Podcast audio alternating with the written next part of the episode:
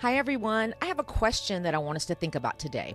Why are we afraid to show people who we really are? Is it fear of being misunderstood? Fear of being made fun of? Fear of the expectations of others? Now, did you realize that all the examples that I just used are about other people?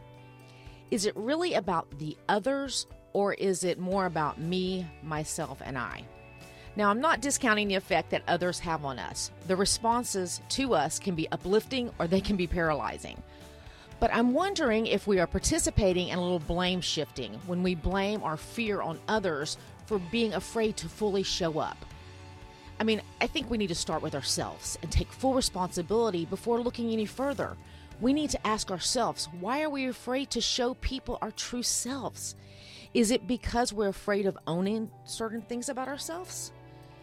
I know for me, I've struggled with making other people more comfortable at times than I'm making myself comfortable. And in the end, that's not good because being true to ourselves is the best gift that we can give the people we love.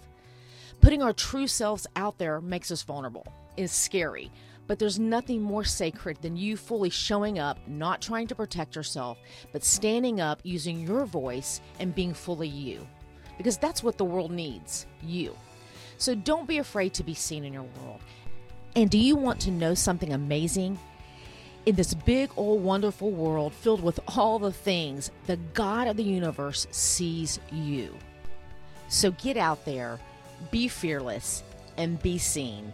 And we'll talk soon.